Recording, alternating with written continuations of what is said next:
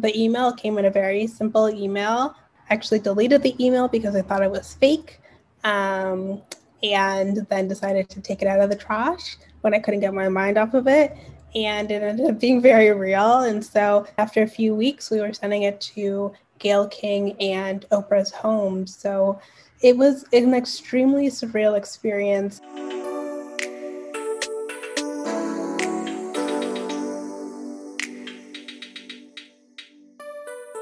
Welcome to the first episode of Broadcastability, a podcast by, for, and about workers with disabilities and inclusive workplaces.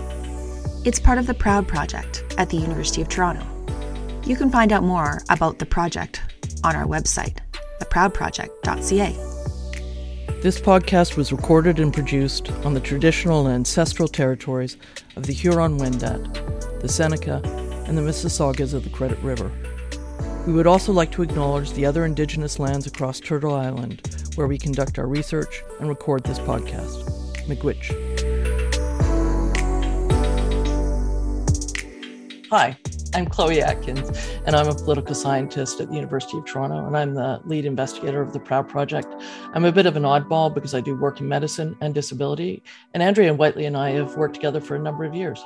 Hi, I'm Andrea Whiteley, and I am the postdoctoral research fellow for the Proud Project.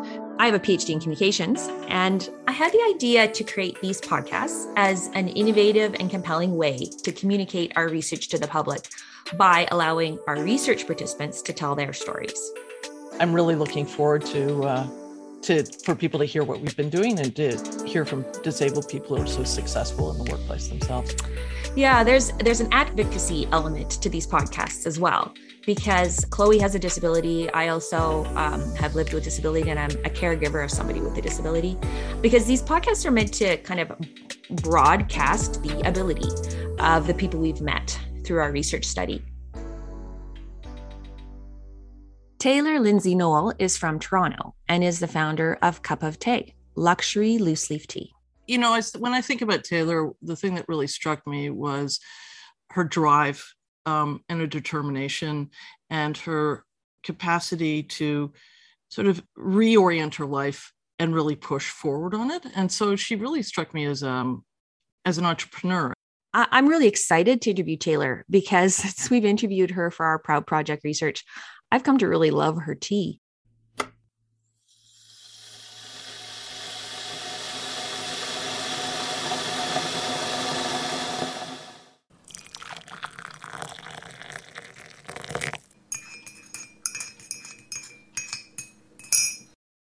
So, Taylor, I have to tell you, I am really excited to talk to you again because when we talked originally in our first interview, we learned about your business and then I was really curious. So I went and ordered your products. And I know this sounds like it might not sound real, but it's true. I love your tea and it is life changing for me. And I feel like I'm a little bit of a fangirl of you. Honestly, okay, I am drinking your tea right now. It's coconutty cream. It's a really great flavor.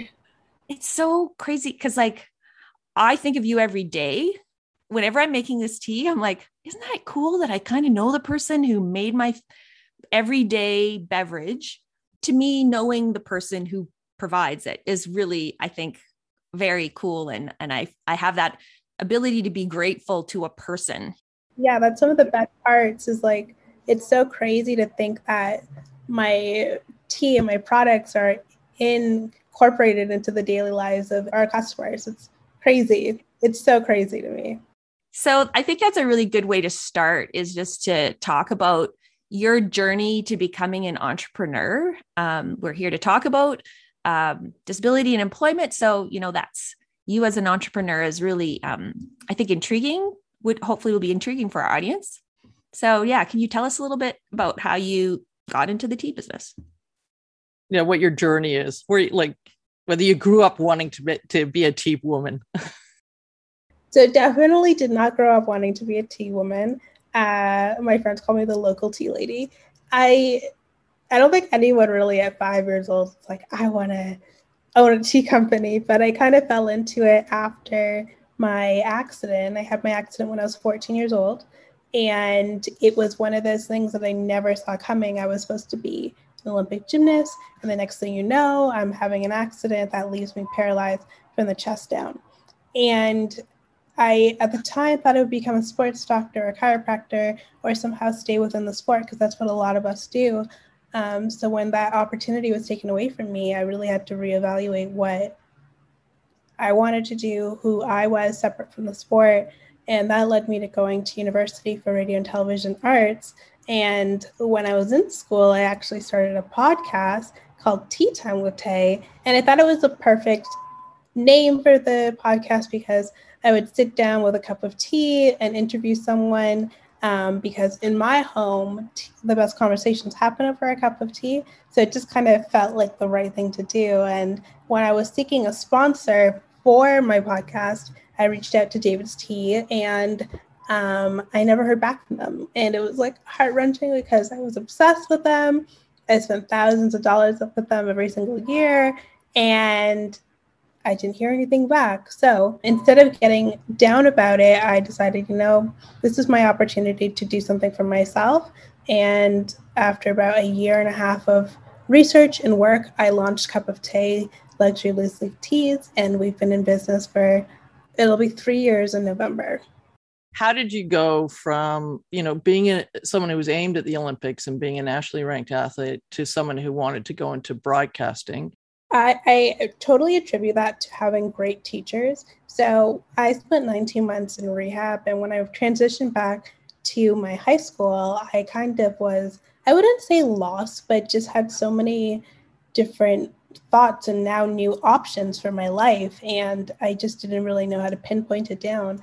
And one of the things I've always know that I like to do is talk. Um, I'm a huge talker and probably to the point of being annoying if you ask the people in my in my life but my one of my teachers recognized that as being someone who might do well in media and it just kind of clicked when i heard someone else say it because i am that person who grew up watching a lot of tv um, i am an only child so that was a really big form of entertainment for me as a child and I just have always loved TV reporting. I thought I would be an entertainment reporter specifically because I love watching red carpets and the Grammys and the Oscars and all of those things. And um, it just seemed like the perfect fit. And he had suggested a program called Radio and Television Arts at Ryerson. He had told me it was really hard to get into, so I'd have to work hard in high school to do morning announcements, be a part of student council, by my last year, I was actually student council president. So all of these things helped to prepare me for my university journey. When you went to Ryerson, can you tell me a little bit about that? Was that a good experience? I mean, I think university, sometimes you take a degree and obviously you've not ended up exactly where you thought. I think that happens to many people, but I'm intrigued as you arrive in a wheelchair. Um, and what was that like to think that you were going to be a reporter and, and i'd just like to hear a bit more about that it was a little bit daunting because when you look at reporters online or on tv i've never seen anybody at least at the time in a chair and so i'm like okay am i going to be the first is there room for me is there people going to want to hire me um, but really quickly I loved the program so much because I think of the people. Once again, the people really made it an enjoyable experience for me. The work was so hard, so much harder than I ever thought. Um, but I was really supportive, supported, uh,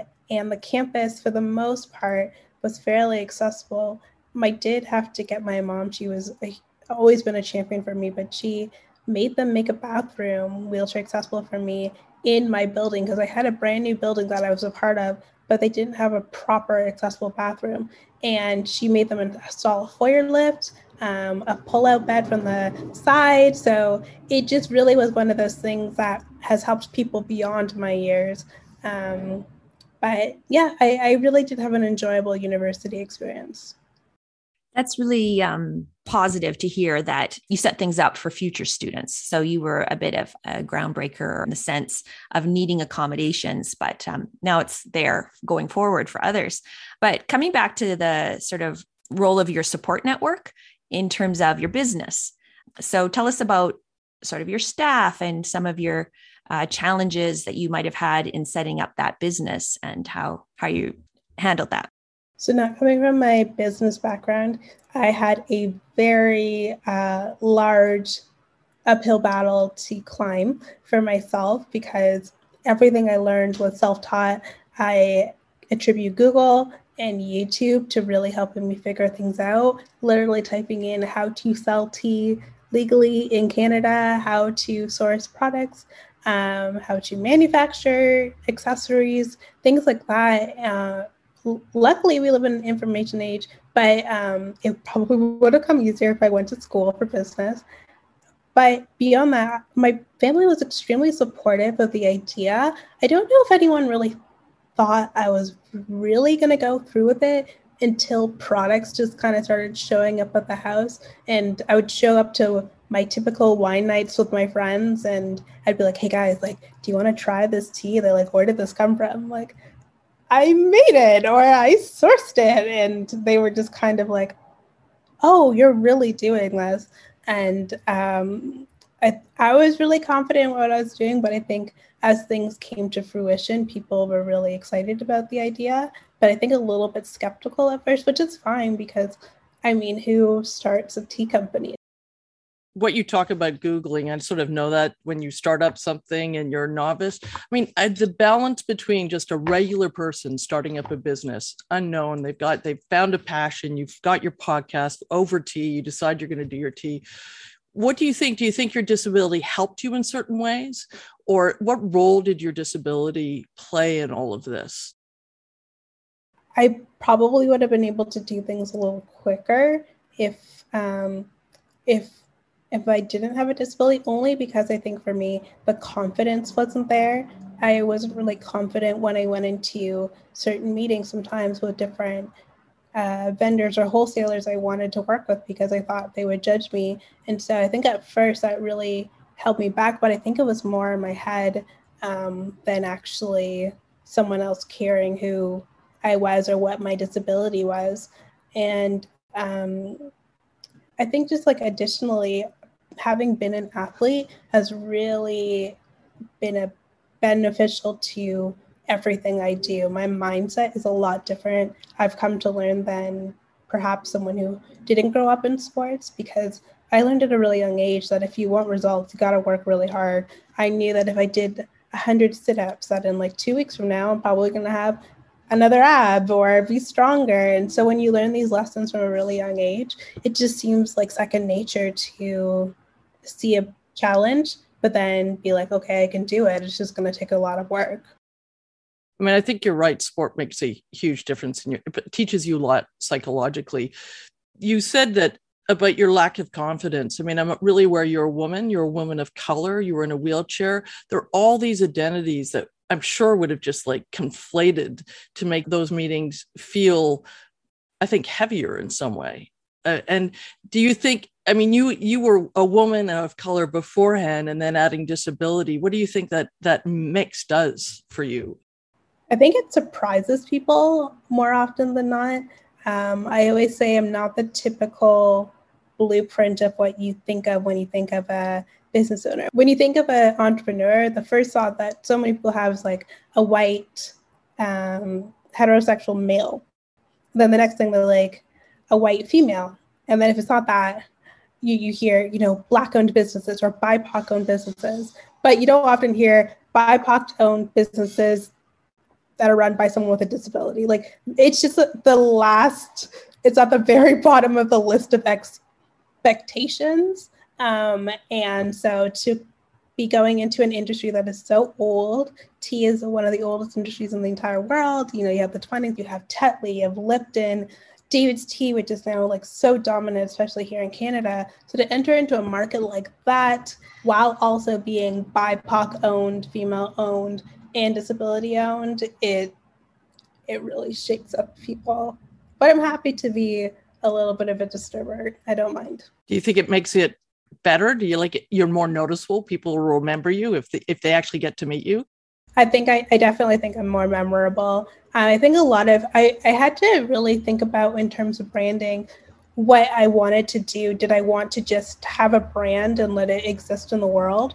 or did I want to attach myself to the brand? And now I recognize that my story along with the brand is actually imperative to the brand's success. And I know that if there ever is an opportunity for me to have an investor or sell or something like that, it would be extremely important that I still be a part of the company because of that. And um, not a lot of entrepreneurs like to do that, but I am I'm, okay with doing that because I, I'm hoping that through my business I'm able to provide an example for other people who come after me that you can look like me, be like me, and still be able to have a company like the one I'm building.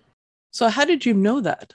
Like, how did you know that it mattered, that your identity was tied to it? So, was there an example where you realized you were going to a wholesaler and it made a difference? I think I knew that because I grew up in a sport um, of gymnastics where I know now when you think of gymnastics, you think of Simone Biles, you think of um, Gabby Douglas, you think of you know these really incredible athletes but 13 years ago i was the only black girl in my entire gym club um, i didn't when my coaches would talk about because you know black bodies are a little bit different in the sport. We tend to be a little bit more powerful. We have just different muscle mass makeup and whatever. And so when my coaches would try to explain to me who i would resemble they would talk about oh, Daiane Dos Santos from Brazil or this person from this other part of the world, but no one who was in my own country.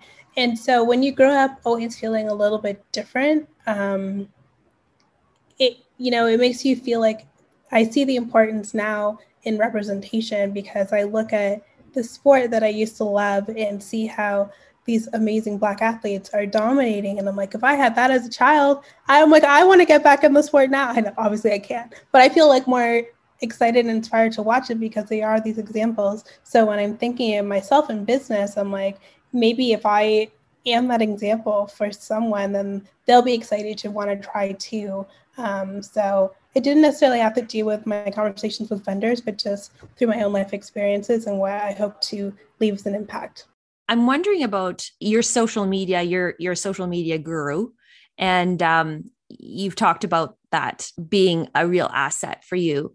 Tell us about how you use social media as a person with a disability who might also be able to use that as a bit of a platform, but also for your business.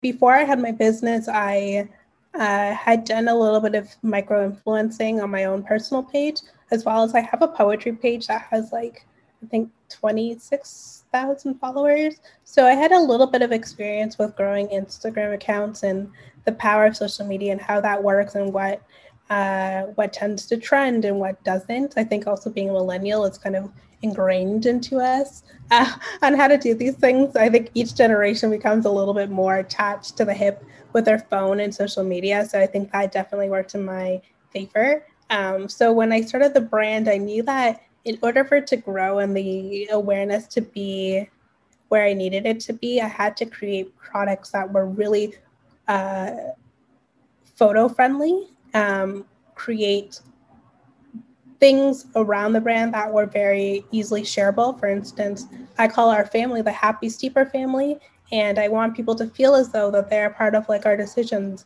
Sometimes when I'm about to create a new product, I'll put pictures up and I'll be like, "Hey, do you like this color or this color?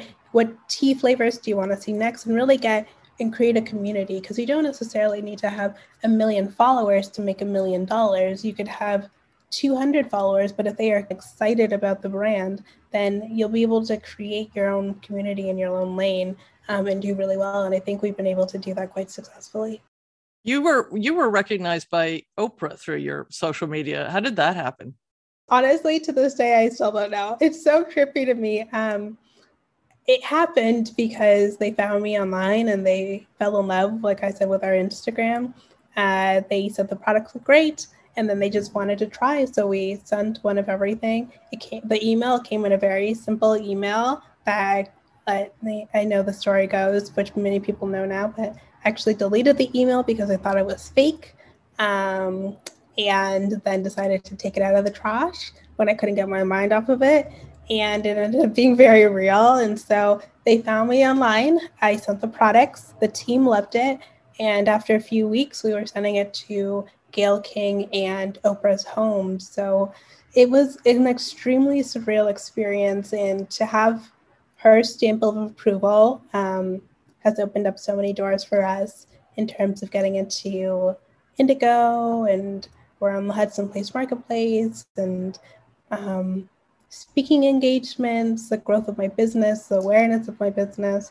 It, it's just, it's like winning a Nobel Peace Prize. It's like life changing. So it's really boomed your business. It has, yeah. It's given me the opportunity to do so many things I never thought. One of those big things being um, I'm opening up a store in the fall. So I never thought we'd be in a position to be able to do so uh, before the Oprah effect.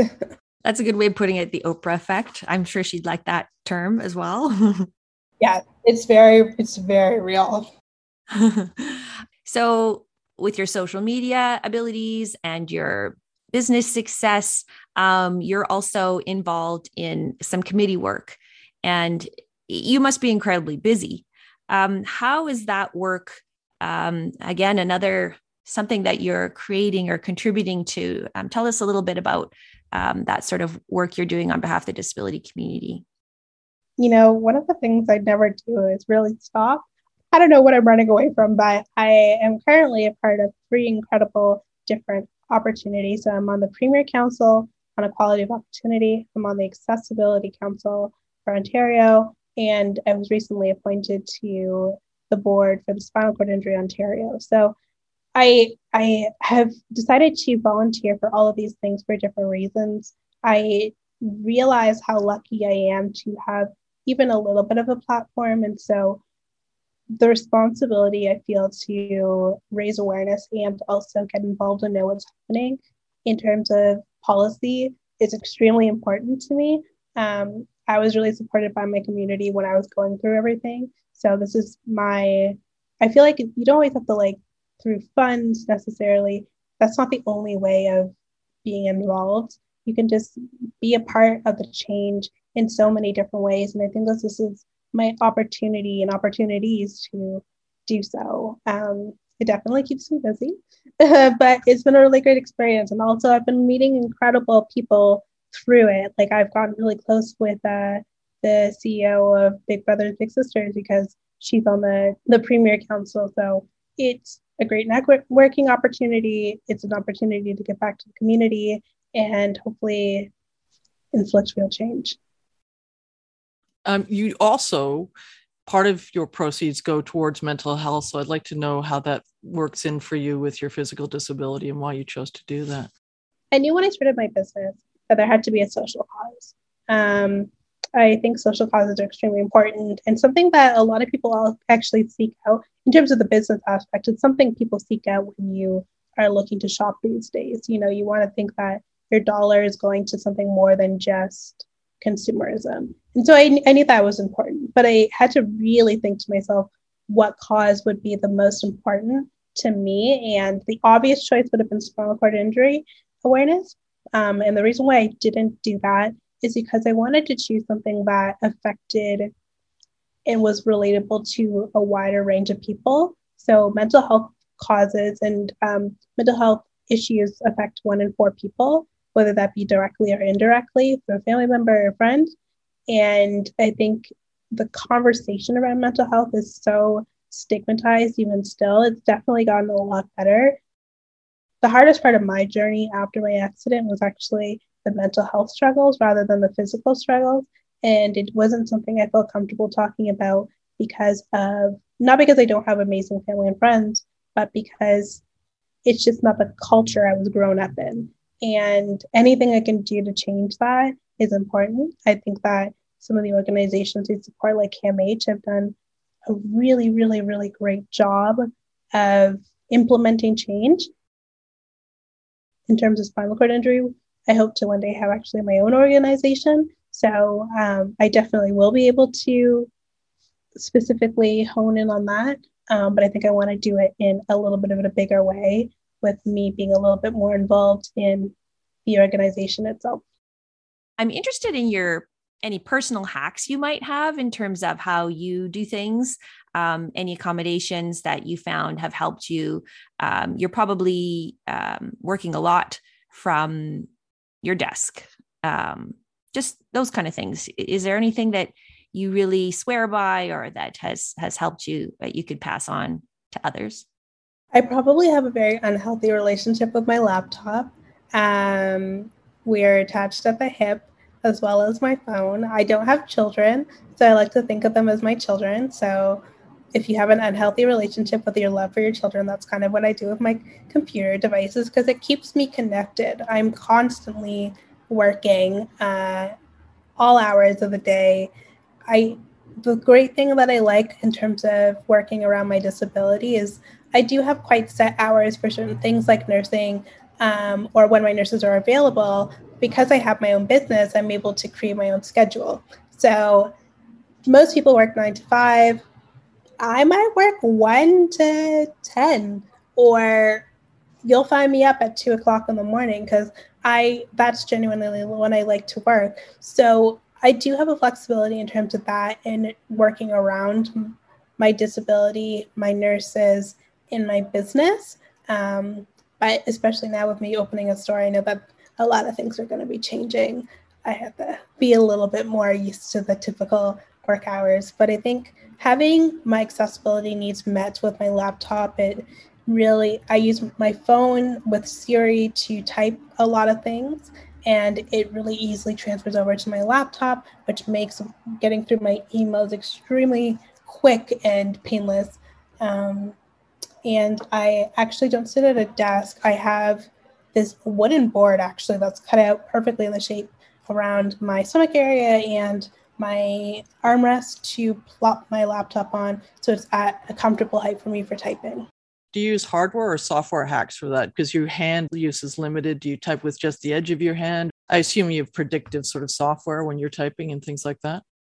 So I used to wear hand splints on both of my hands and put um, erasers, uh, pencils with erasers in, and type like this. That's how I did it when I came out of physio. Over the years, I just kind of my so this hand I can actually flex my wrist. The other one I actually can't. So I've just gotten really fast at typing. I'm extremely fast at typing using the corner of my pinky on my phone. Yeah, so I use the corner of my pinky on my phone. And so all of my, even through at university, all of my essays were written on my phone and then just copy and pasted onto Word or whatever I was doing. Um, I actually type faster than most of my friends do. so um, I've got quite good. So I've got a quick question, Amy. You talked about your nursing care. A lot of people di- with disabilities are dependent on either government programs or an insurance settlement. I use actually a government program on which I get to hire my own individuals, but I'm wondering how do you do it? Because this is often a big deal for people who need to get out in the workplace or build a business.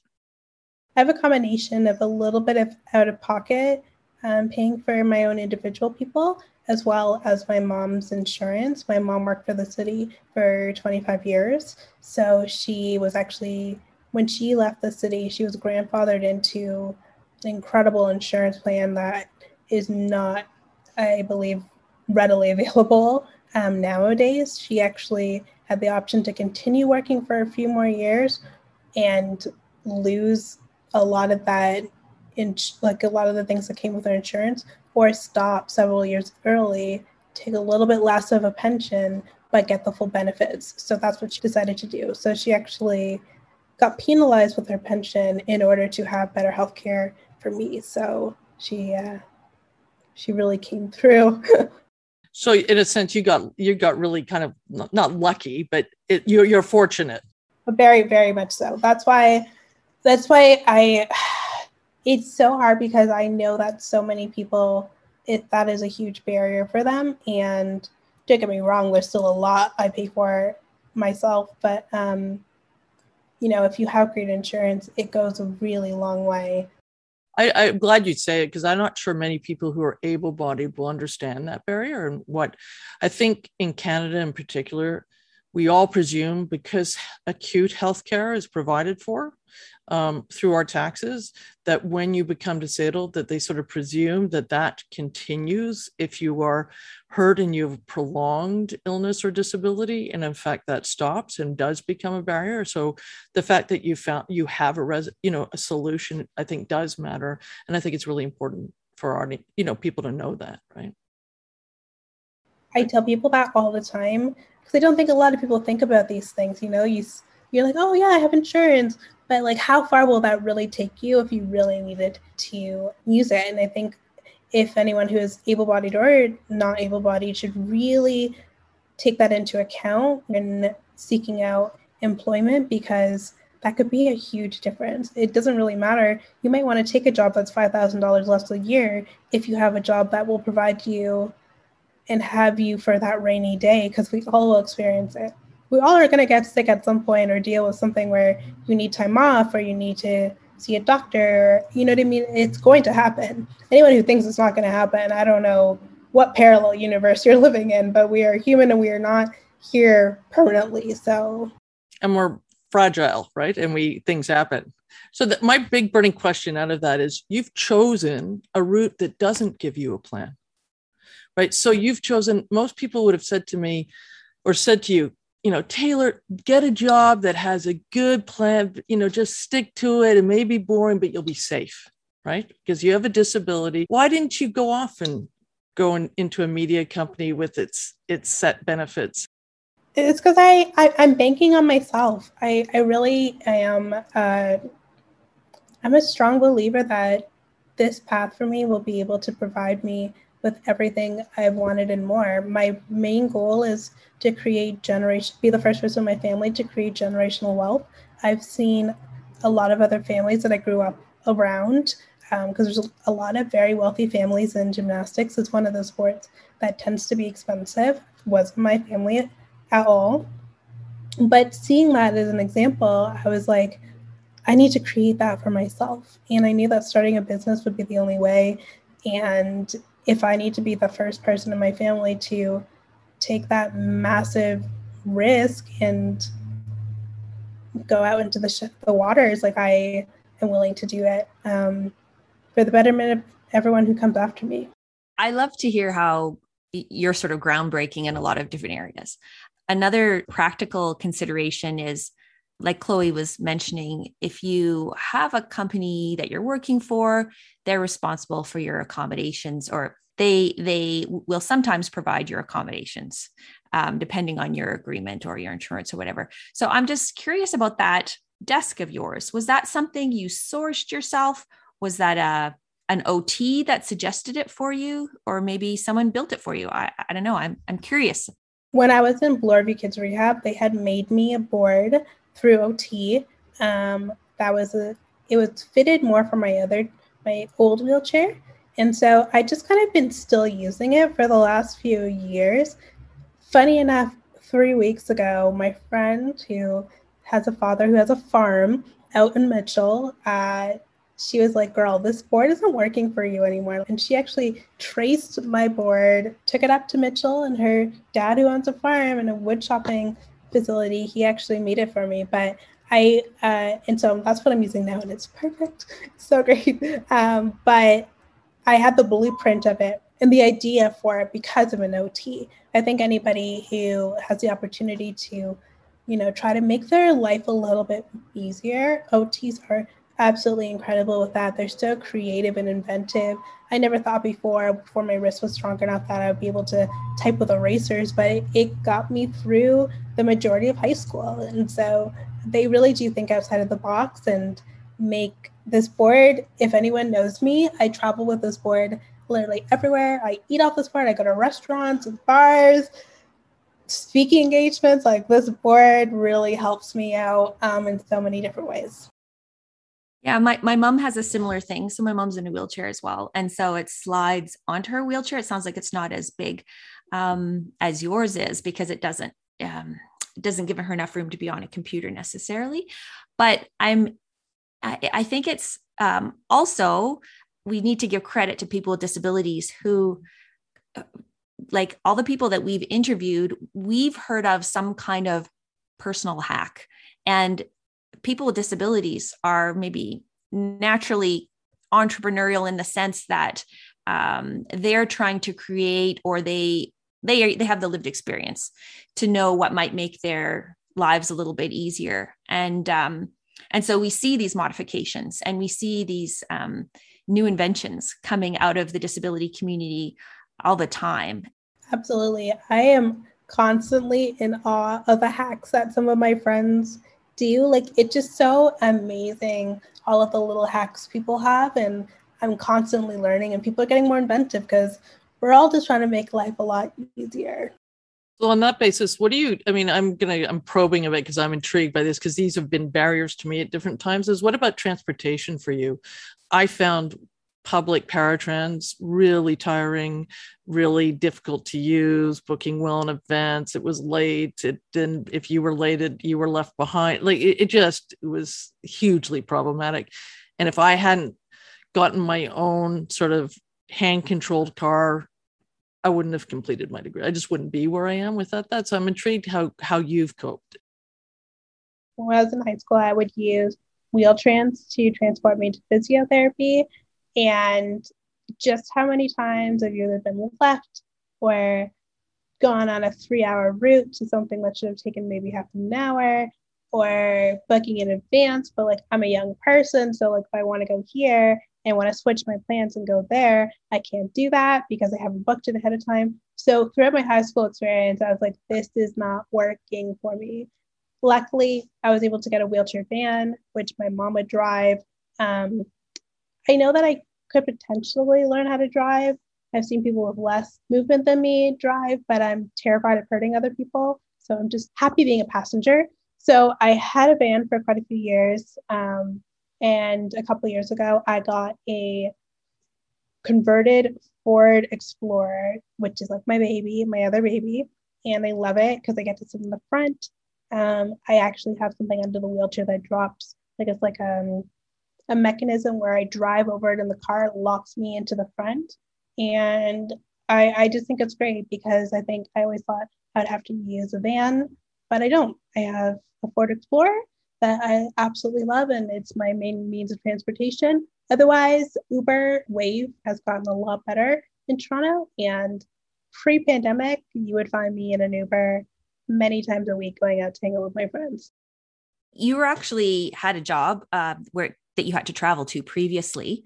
And so, was that, uh, would you get rides um, to work fr- from your mom in the van at that time? Or was that a uh, combination? I guess it was previous to Uber, maybe that you were working um, in more to, in a workplace. Yeah, I uh, interned, I had three internships where I worked at Global News, Entertainment Tonight Canada, and the Canadian Olympic Committee and all three of those were throughout my university experience. So I did have my van at that time, thankfully. Um, otherwise, I probably would not have shown up at work on time, probably ever. You make a really important point for people with disabilities in the workforce and for everyone, really. Uh, because during the pandemic, many people realized how nice it was to not have that daily commute, saving them time and money and energy um, but the commute might demand a lot more energy from someone with a disability. And we are finding in our study that having reliable transportation is a key element of being able to work outside the home. And so, one possible positive outcome of the last year and a half is the realization on the part of employers that it is possible to accommodate more people who need to or prefer to work from home. So, Taylor, do you think the pandemic has changed our collective attitude to remote work? And how this might benefit people with disabilities in the workforce?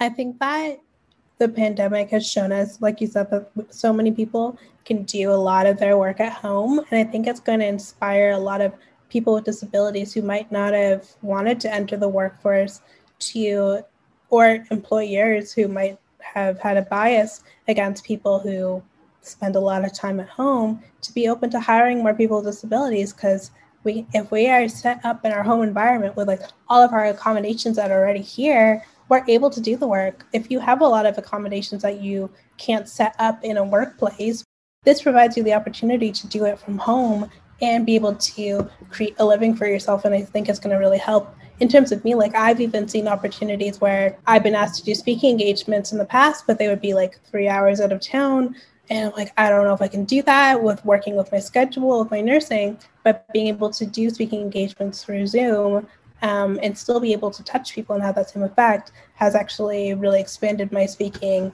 um, when I thought that I would not get hired to do any for the last year and a half, but I've been busier than ever.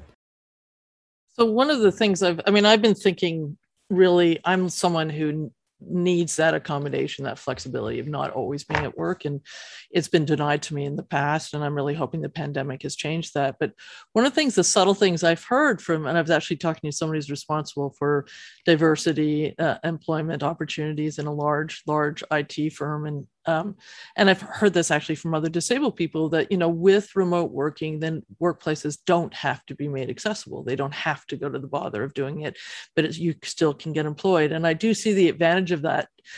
But I also sort of cringe and think, no, I want the world more accessible. I want everywhere to be more accessible because I think what I, what Andrea said and what you commented on is that when the world has changed a bit or universally designed. It's not just for disabilities, everybody ends up benefiting a great deal. I was wondering, you know, in your experience, just to comment on that and also what you did those internships, what were the best accessibility features in those jobs and what were the worst? Yeah, uh, it, it like like you said, it is a bit of a double edged sword when you want people to stay home and work, but then you also want to make sure that they're following through with making sure we're accessible. If we want to turn around and work in a workplace. I don't have the answers for that, which one would be better. But in terms of uh, my experiences, genuinely, I think because I was working at such massive organizations like Global News and Entertainment Tonight Canada, like it's not their first rodeo. They've been around a long time, and they're owned by what Bell Media or Rogers, I forget one of those two. And so they were very accessible in terms of getting around. They did have one really bad service elevator that I wasn't a fan of, but I'll give them I'll give them a pass on that because it was functional. Um, but they were really accommodating to me, and specifically, and they were specifically accommodating because I actually got that internship through a program that they do where they specifically seek out to hire people with disabilities for their summer internships. So that was a really big main focus of them and that's why i enjoyed my time there so much because i really felt like they went above and beyond to make sure i had everything i needed to succeed while not feeling isolated in a work environment. So that was really welcoming. Um, the canadian olympic committee was also in a great building. Um, it was very accessible and they allowed me to bring in my own aide to help me throughout the day were really understanding. I had I remember I had one day where I had like a little bit of you know bathroom issues and I actually had to like be like I need to go home and they were extremely understanding. Um, so I got really I think I got really lucky. What about um, as an entrepreneur when you're do you do most stuff remotely or do you have to go out and meet people? And and are there businesses accessible like warehouses? Do you have to go to warehouses and look at stuff that you're importing in or do you get somebody else to do that work for you? Or did you? I'm sure maybe you get other people to do it now that you're getting bigger. Yeah i've definitely had people pick up stuff for me. Um i do a lot of my work through zoom actually meetings through zoom sometimes even looking at certain products through zoom. Um, i think the store it's going to be a really great opportunity to have more of those in-person meetings.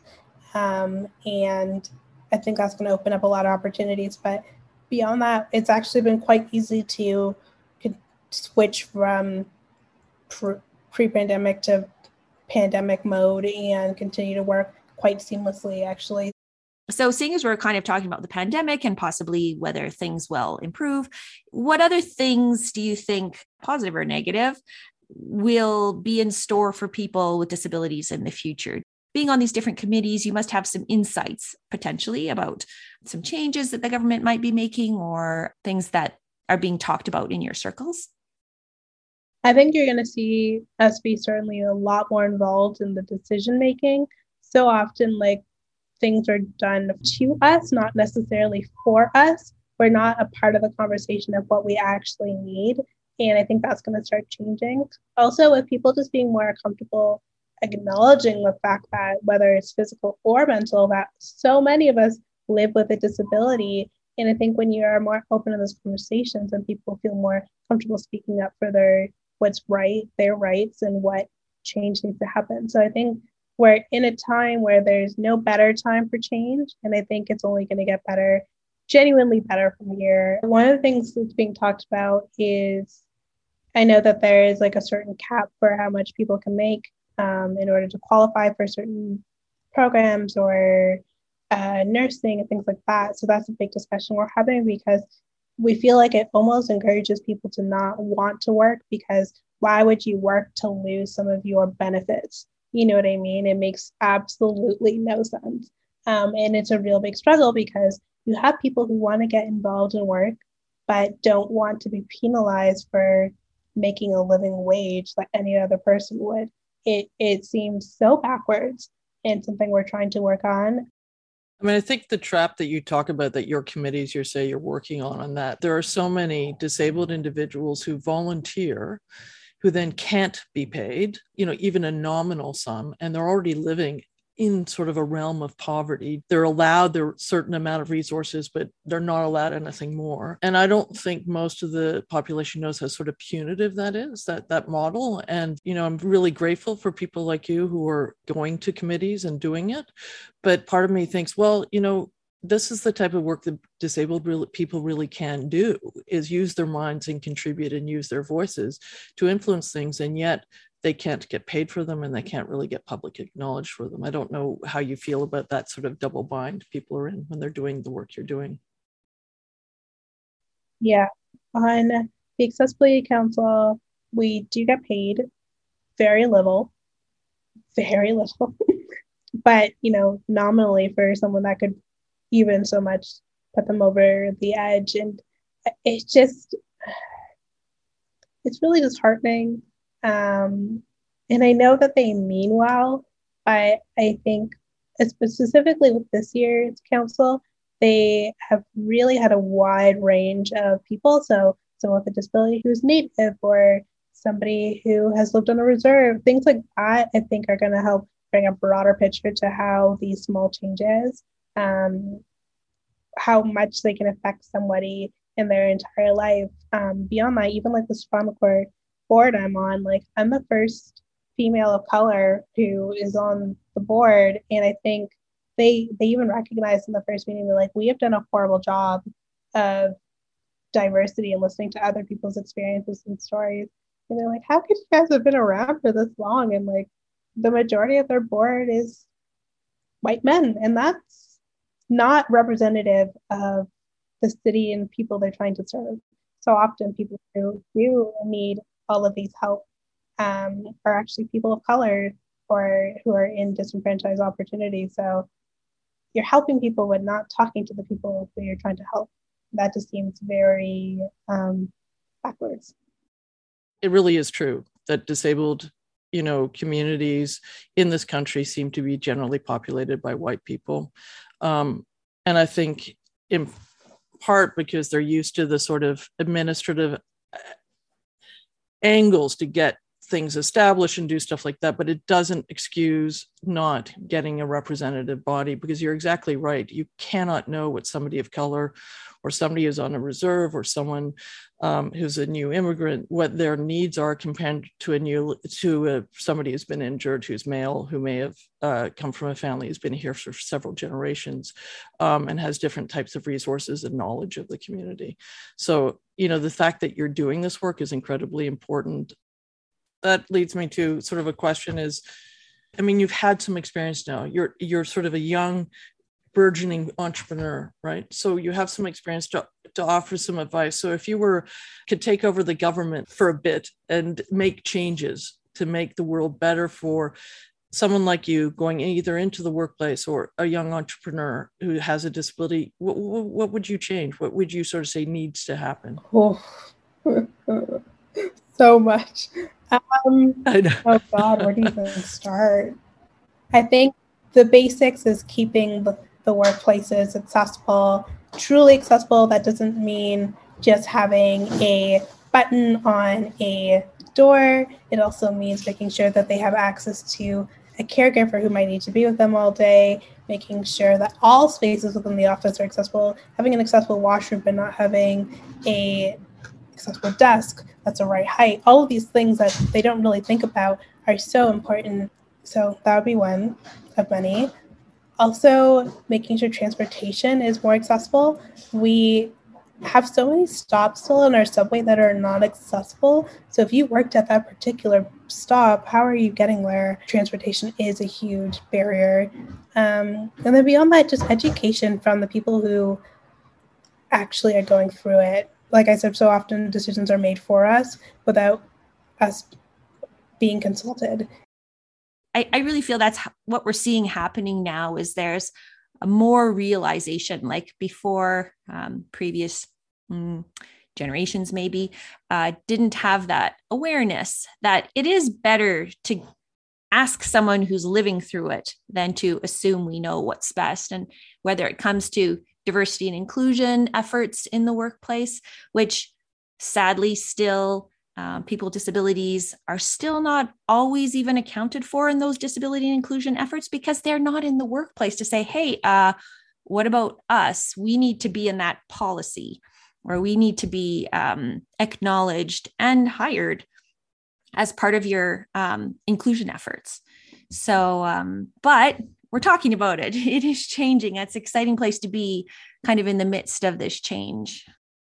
I mean, one of the things that I noticed in our conversation, um, Taylor, is what a big role your family has played in your private networks. And that um, you said you didn't involve yet you know you had your rehab at um, that was sort of that was government provided but largely it seems that you've had a very strong sort of drive yourself and your family has um, what do you think and even when you were you know when you went to school your mom was an hr specialist she knew what was required by law she got it done um, not many people would have had that what do you think it, it just makes me really aware that if you don't have those private things then you're really kind of you're in trouble a bit. Um, and do you think there's a better solution than what we've got now? Yeah, it's a, it's it's kind of scary. I know that there's so many things. I got injured really young, so I was only 14 and a teenager, so I didn't know anything about life at all. Like I was a child, I didn't know what I was doing. And so, I, luckily, I had a parental figure who was really great at navigating all of these governmental issues and things, but I think I often think about someone who might have my mom is an immigrant parent, but maybe a newly immigrated parent who might not speak the language as much and what those conversations look like. And sometimes you have to yell and scream before anything is done. And my mom definitely had to do that. But if you don't have someone who's able to advocate for you, what does that look like? In the Accessibility Council, what I've been bringing up is like telling people that on each of these places, so universities, workforces, they need to have someone who is specifically hired and their job is to be a disability advocate. And the rate of disability is only going to go up. And what that disability advocate would be and do would be the facilitator between the employee and the employer to make sure that all of their needs are being met, not and that they are aware of the access and things that they can do and not someone who's in government who they can go online and reach out to and like google and find like no implemented into the system as like just as someone who's important as hr or someone who's important as the finance department they need someone who is like the advocacy department yeah and when you do have an expert in that role um, you're able to optimize things, right? You're able to make it easier and cut out the red tape or the um, begging and pleading that might be required for you to get some sort of change or accommodation. So it, it just sort of makes sense um, for large organizations, as for sure, uh, like universities or corporations. Um, and then in terms of like smaller organizations who might not be able to afford a single person for that role, um, I, I don't know. Do you have any suggestions as how those kind of employers might become more accommodating or open or understanding of um, employees with disabilities? Perhaps having some kind of training of like disability and inclusion training when you're starting a business being mandatory. Um, I know for me, like when I start my business, I have to take courses for like food handling and things like that. Why not have to take a course on disability inclusion and what that looks like having a checklist of things to make sure that your store your like for me right now i'm designing my store and making sure it's all accessible and even things i didn't even think about like I don't personally, when I go to a washroom in a public setting, use um, handrails because I don't use a washroom that way. Um, but when I was talking with my designer, he was like, "Oh yeah, you need to have the handrail. This is the height," and he knew these things because it was important imperative to his work and his training. And I'm like, "Oh, I if I was setting up a store that maybe was pre-existing, I wouldn't even think about these changes." And so, making sure that people have that training and or awareness would be really great everybody has things that they need to deal with as they go to work. Um, and if we can somehow make our and maybe the pandemic has taught us that that that we can make those accommodations for everybody and still have a great deal of productivity and success. Thank you for giving up your time. I know your time is money and you've got to run your business so we really appreciate it.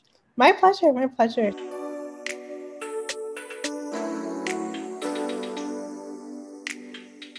Thank you for listening. We hope you've enjoyed Broadcastability.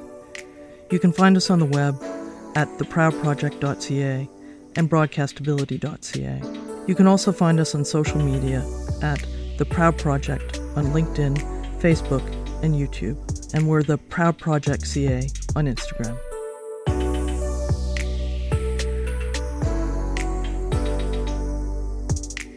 We would like to acknowledge the University of Toronto Scarborough and our podcast partner, Easter Seals Canada, for supporting the production of these podcasts.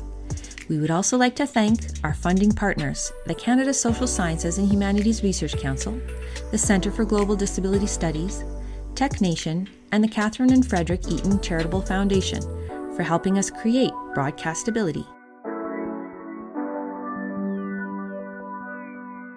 Broadcastability is produced by the Proud Project at Scarborough College at the University of Toronto and by Easter Seals Canada. The music in this podcast was composed and produced by Justin Laurie. Isabel Avakumovich Poynton created Broadcastability's cover art.